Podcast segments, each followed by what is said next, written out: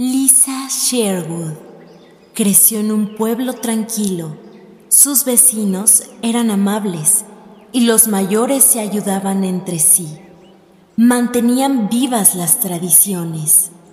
Lisa sentía predilección por los talismanes que le habían enseñado a dibujar para conseguir protección y buena suerte. Una noche, mientras volvía a casa a través del bosque, estalló una terrible tormenta. Se resbaló en el suelo mojado en medio de la oscuridad y se golpeó la cabeza. Mientras perdía la conciencia, vio varias figuras oscuras acercarse a ella desde la espesura. Pronto se encontraban lo suficientemente cerca para poder adivinar lo que sus malvadas y hambrientas sonrisas pretendían se despertó encadenada en la pared de un sótano inundado. En la penumbra podía ver a otros cuyas heridas abiertas estaban cubiertas de moscas.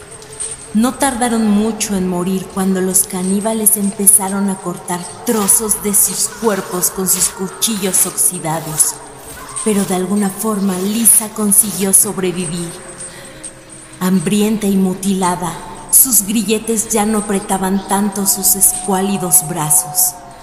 Empezó a tirar y el metal desgarró su carne y su piel hasta que consiguió liberarse. Su carne supuraba una pus amarillenta y se podían ver sus huesos a través de las heridas gangrenadas. Se sentía incapaz de seguir adelante. En medio del delirio, recordó su hogar, recordó a los ancianos, Trazó los símbolos que le habían enseñado. Un hambre oscura se despertó en su interior.